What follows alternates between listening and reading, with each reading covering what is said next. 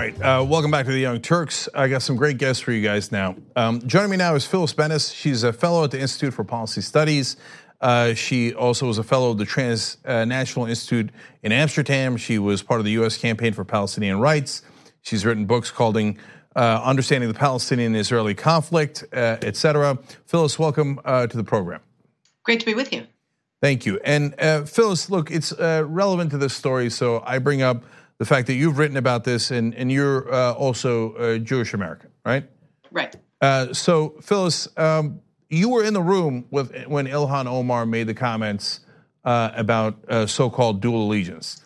So, I was. Um, can you give us the context for those comments? You know, I'm so glad you asked that because so many people are looking at what is being reported about what Ilhan Omar said without looking at what she actually said. The context was very clear. She was talking about the influence of pro Israel lobbies she mentioned AIPAC at various points, but there's certainly others. CUFI, the Christians United for Israel, one of the most powerful and influential parts of the lobby. She was talking about the influence of the lobby on members of Congress. She wasn't talking about Jews. It had nothing to do with Jews, Jewish people, anything else. She was talking about how this lobby, one of the most influential, very wealthy lobby, uses its money like every other lobby. And she mentioned uh, the NRA, she mentioned the uh, the big pharma lobby. So she was talking about the the problem of lobbies, but focused on the issue of the pro-Israel lobby because we were talking about Palestinian rights at the time. She was talking about Palestinian rights.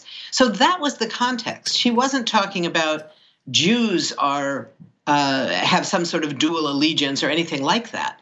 So the notion that this was anti-Semitic really makes no sense because she wasn't even talking about Jews. There was nothing anti-Semitic about it. So Phyllis, in, yeah. In fact, what wasn't she in that particular part of the, the talk talking about how people use uh, things like this to distract from the real issues, and that it's a way to get out of a conversation about what really we really should do about Israeli-Palestinian uh, Uh, conflict. And in fact, isn't that exactly what happened with this specific speech? Exactly. Of course, we're not now talking about Palestine enough. I would say that if we take a few steps back from the this sort of crisis, this manufactured crisis of the last several days, what we do see is somewhat good news. People are starting to ask these questions about, as the New York Times put it, does AIPAC have too much power and influence? And then proceeded to write an article whose tone was kind of, yeah, they do. And that's crucial because for so long, it's been considered outside the bounds of, of acceptable discourse, particularly in Washington, to talk about the pro Israel lobby, to talk about AIPAC, to talk about CUFI, especially to talk about their success. They're not the only reason for the success, but they're part of the reason that the US sends $3.8 billion of our tax money every year directly to the Israeli military. I don't think too many people know that. And you know, you can say that, well, 3.8 billion, how much money is that? It's it sounds like a lot, but it also sounds like you could say a gazillion and it would not mean very much.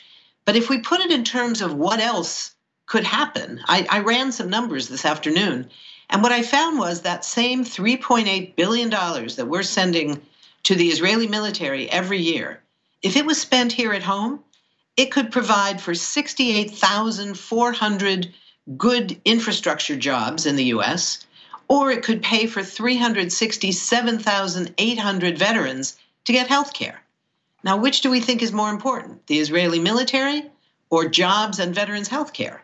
You know, we don't invade and invest enough sort of energy into figuring out answers to that because we don't get asked the right questions. It, Representative Omar was asking the right questions. You know, Phyllis, I, if here, there is a little bit of, I don't like this term, but a little bit of identity politics being played because if, if uh, a Jewish American such as yourself ask that question, it's perceived as, well, okay, I guess that's a legitimate question. Uh, but if Ilhan Omar in a, a, hijab asked that question, whoa, what do you mean? Uh, you know, are, are, you saying we shouldn't support Israel? Why are you saying that? And then a lot of assumptions are layered on to her intent. Exactly. People are making assumptions about what she really meant given what she said, she never said Jews have dual loyalties. She never said Jews aren't good citizens of whatever country they live in, this country or any other. She was talking very specifically about the influence of a lobby on members of Congress. And instead, she gets attacked for anti Semitic statements that she never made. She gets attacked for anti Jewish prejudice that she never expre- expressed. She gets attacked for some kind of hatred of Jews that she doesn't hold. So it's absolutely true that if she were not a black African immigrant, Somali refugee, hijabi Muslim, strong woman member of Congress, I don't think we would be having this same conversation. It's not necessarily true that when I say it, or one of the organizations I work with is Jewish Voice for Peace, and you know we have rabbis, we have Jews and non-Jews, Jews of color, Jews not of color, all around the country, and we get plenty of pushback. Also, it's not to say that it's so easy to talk about this for anyone else, but it's a whole different level. I've been talking about this stuff for years, and I don't get treated like this. You know, uh, somebody ran on Twitter yesterday a listing of a bunch of examples, not not all of it, it's not comprehensive, but just a few examples of the New York Times, the Washington Post, the Chicago Tribune, the Wall Street Journal, all talking about how they use the term allegiance in articles, not, not quoting anybody, but just talking about the White House was expressing its allegiance to Israel. Members of Congress, eager to express their allegiance to the state of Israel, candidate X expressing his or her allegiance to the state of Israel, they use that language all the time and nobody thinks anything of it, nor should they, because what they're talking about is a set of political realities in this country where support for Israel, as we heard from Congressman, uh, the, the, the congressman out in California a day or two ago, who said, questioning the U.S. Israeli alliance is unacceptable. Yeah. Unacceptable to question it. Yet that relationship leads to us spending, as I mentioned, $3.8 billion a year on the Israeli military. It leads to the US protecting all Israelis from being held accountable in the United Nations. It leads to the US providing all the military support needed for Israel to maintain its often war crime level violations of international law in how it uses those weapons against Palestinians. So the US is complicit in all of that. So if we don't question the US Israeli alliance, we are more complicit than ever. We need to question it, we need to challenge it.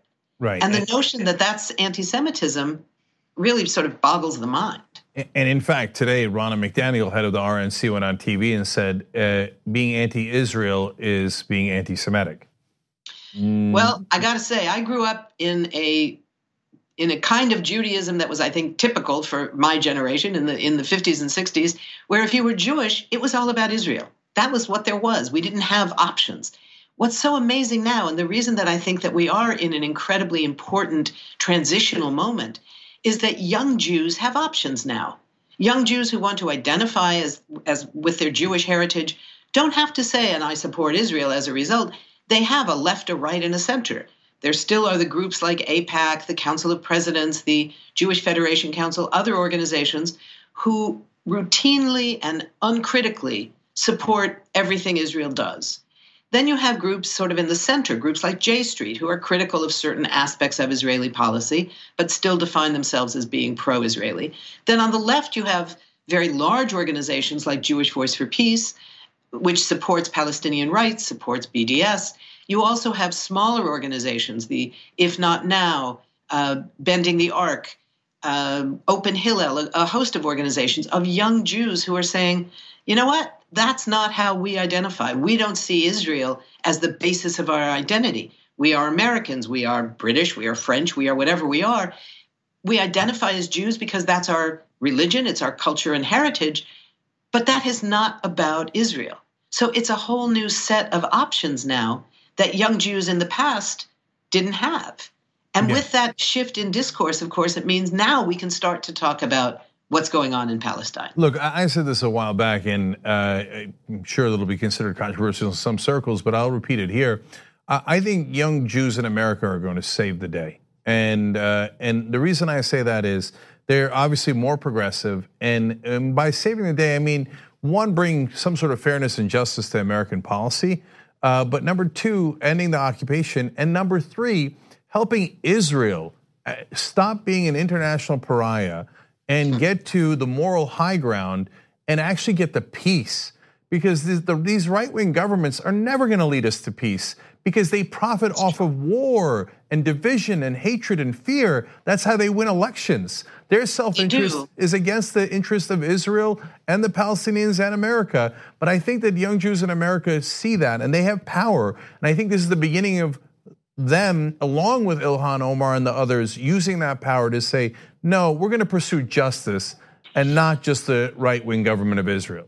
Absolutely. I think you're absolutely right, except I would add to that, uh, you're putting an awful lot on the shoulders of young Jews. Luckily, young Jews right now are building incredible coalitions with young African Americans, with young Latinx, with with young Muslims, with young people from all over the place. It's there's an internationalism, a new internationalism growing.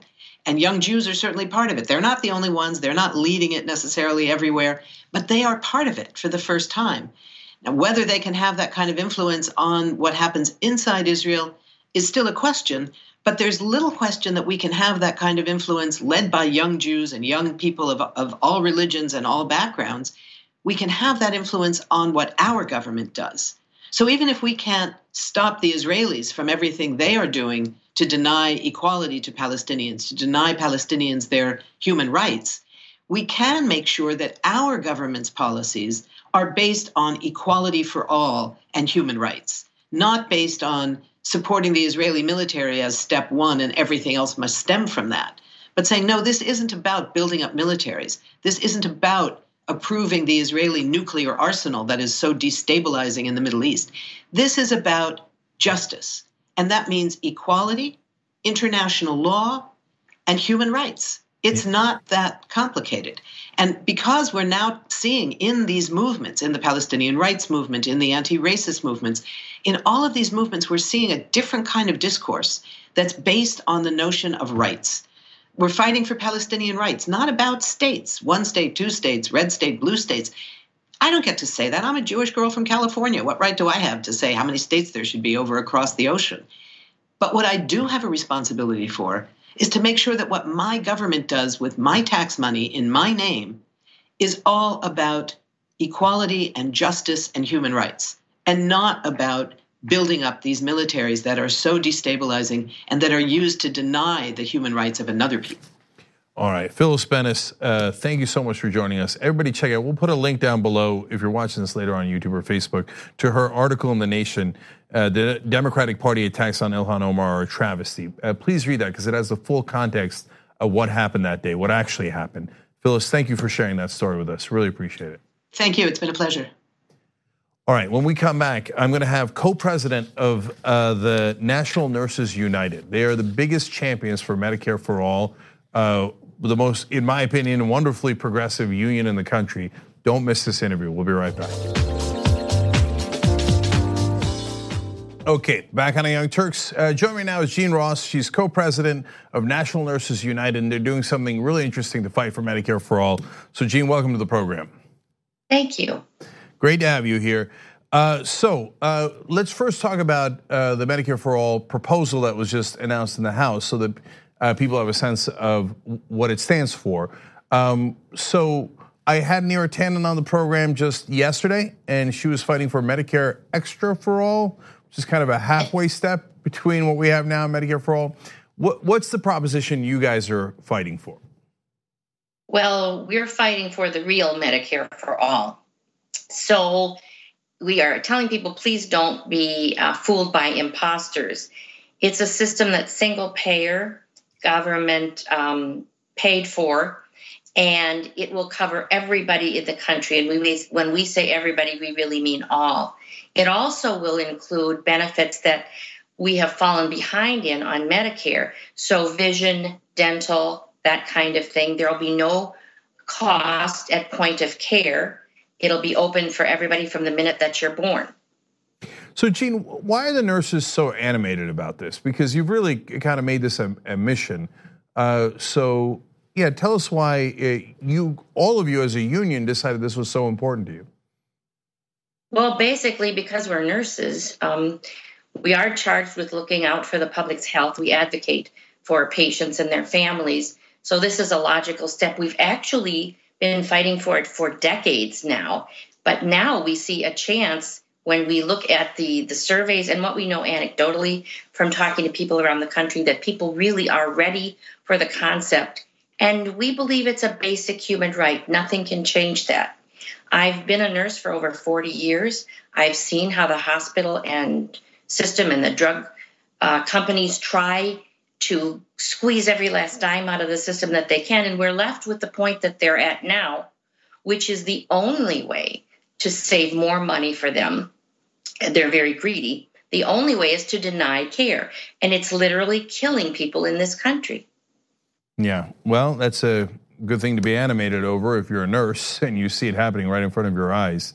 Uh, so, uh, what what is this effort that you guys are going to put uh, together? That's a grassroots movement to help this piece of legislation. Well, we're going to do what we usually do, which we find works, is to actually talk to people face to face. So, to that end, we are going door to door. We're doing uh, phone banking. Um, it's amazing to me how many people really, really want to help, both to get educated, to educate other people, so that you can speak on the topic and know what you're talking about and get get other people involved. Not everyone belongs to a union, so we're having these open houses uh, our barnstorm events, we call them, so that people can get educated and they're very excited about it. And so, what what do you guys mean by barnstorming? Go everywhere. Keep going until everybody understands. Normally, for example, if we would be protesting, you would take it to the streets, so to speak. And we're not above doing that, of course, demonstrations. But right now, it's an effort, effort to really educate and get people involved because most people do want to do something. They think it's that important. And what are they doing? Are they calling their congressman? What are they doing? They are, but I think the bigger effort is to talk to their neighbors and friends and get the word out and say, this is the Medicare for all that you want. It's the bill that uh, Pramila Jayapal just put forward. And don't be fooled by imposters, what we call Medicare Light or Medicare like. This is what we need. It's very comprehensive. And I think all other uh, Medicare bills that might come forward have to be the same. And I don't think there will be one just like it. Yeah, my favorite uh, is some are calling some of those other bills Medicare for some uh, exactly. Yeah, it doesn't that doesn't poll as well, I imagine. Um, so, uh, actually, I do want to talk about those other bills because a lot of the mainstream media say, well, it's the same thing, right? I mean, you've got a Medicare buy-in that uh, Sherrod Brown might be in favor. No, Sherrod Brown, I think, wants to lower it to 55. So, okay, but right. not to 45 or 54, just to 55. Then there's the Medicare buy-in, and then there's the Medicare Extra program from uh, Center for American Progress, which would eventually kind of get to Medicare for all about 30, 40 years from now. So, so that you could explain it to the folk in, folks in the rest of the media who don't understand, why are you guys opposed to that? Because they view it as, if not the same, very, very similar. We've had all kinds of incremental change in this country. If there were a better way to do this rather than single payer. Other countries would have figured it out before we did because we've been so opposed to it. If you do a buy in, if you do just simply lowering the age, we always think we're going to get there eventually. That's what the ACA was supposed to do.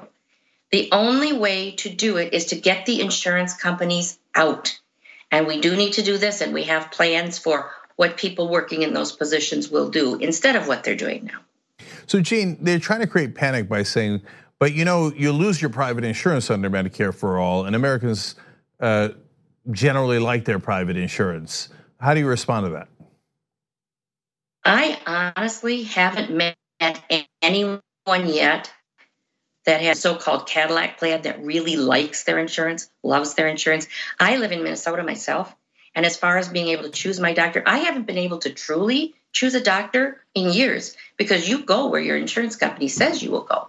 In this plan, Medicare for all, new and improved, you will be able to see the doctor you want, the nurse practitioner you want. You will be able to go where you want, regardless of someone telling you it's not in network.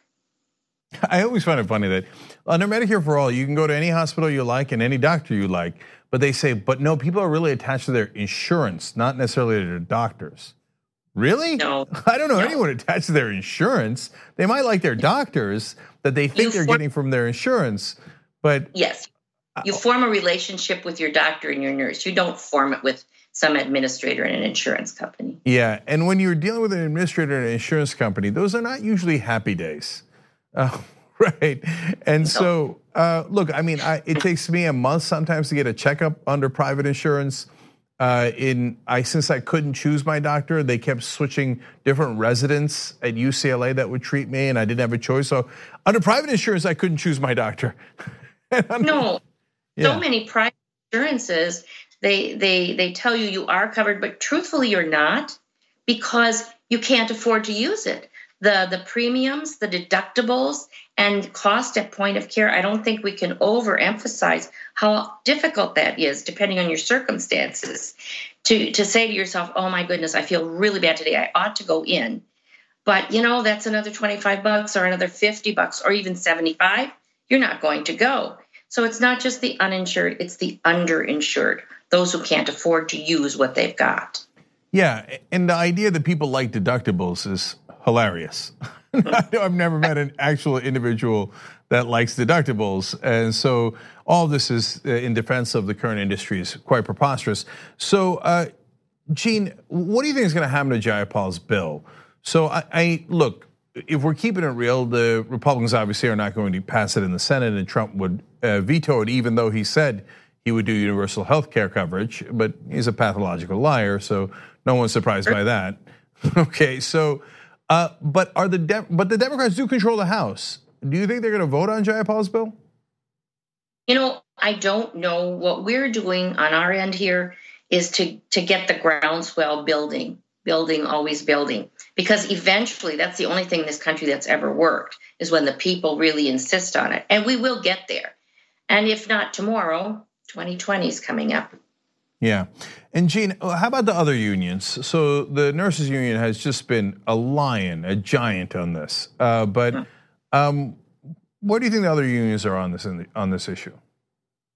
Well, actually, we were surprised at the number of co-sponsors that Representative Jayapal got on this one. I think it's what is it, 147 now? It's over 140 sponsors, co-sponsors. So um, other unions have hopped on board that weren't necessarily the last time around when, for example, Bernie Sanders put the proposal forward. So I'm hoping that even more will hop on board now. And we aren't just talking to our neighbors, we're talking to our union brothers and sisters also and explaining why we should all be behind it. Okay, uh, the website's nationalnursesunited.org. And uh, Jean, can people um, participate in the Barnstorms by going to that website? They can. They could also go to Medicare for All, the number four, A-L-L, dot org, and that will get them there also. Okay, Medicare, the number four, and then all.org. Okay. Correct. Uh, Jean, thank you so much for joining us. Really, really appreciate it. And thank you for being one of the leaders in this fight. Well, thank you for having us on. We appreciate the help. No problem. Can do. That's what we're here for. We're home of progressives. So, uh, guys, we've got a great post game coming up for you guys. Now, there's a lot of uh, heat in today's uh, program. we are going to lighten it up a little bit in the post game. Uh, we're going to, and we, I don't know if it's luckily, but barely talked about Trump at all. Uh, but he did do something goofy, so we'll make fun of him in the post game. That's for the members, so that'll be fun. Uh, and there's so many stories today, but that broke. They didn't allow us to come back and and do uh, more. Uh, but we'll see if we can pick up some of those stories as well. Because if you remember, we try to give you the last half hour just for you guys. Uh, now that we're doing a three-hour show, so uh, tyt.com/join to become a member. tyt.com/trial if you want to try it for a week, and uh, and we've got those stories coming up for you guys uh, right now. If you're a member, we'll see you there.